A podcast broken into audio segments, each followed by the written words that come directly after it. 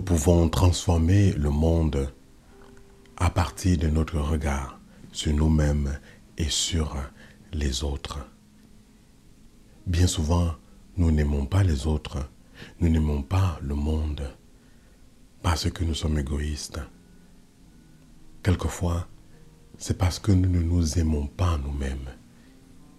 Nous avons une sous-estime de nous-mêmes.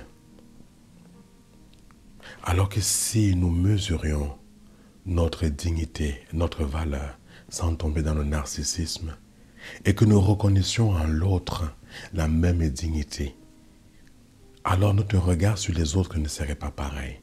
Alors nous serions capables, comme le bon berger, d'abandonner les 99 brebis pour aller chercher la brebis égarée.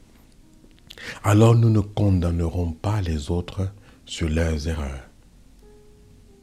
Nous verrons alors qu'il y a quelque chose en eux de plus beau que leurs erreurs, qui ne se définissent pas intrinsèquement ou profondément par leurs fautes.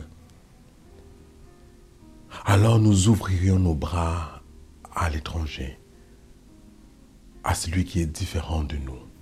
La différence ne nous ferait plus peur, nous la verrions comme une richesse. Cet évangile nous aide à poursuivre notre marche vers l'avant, vers la célébration de la nativité, en accueillant notre réalité, nos réalités, nos fragilités, pour être capable d'accueillir celles des autres et d'aller vers nos frères et nos sœurs, là où ils sont, là où elles sont, sans les juger. Parce que nous reconnaîtrons en eux, en elles, la même dignité humaine notre fraternité humaine, au nom de notre appartenance à Jésus-Christ. Amen.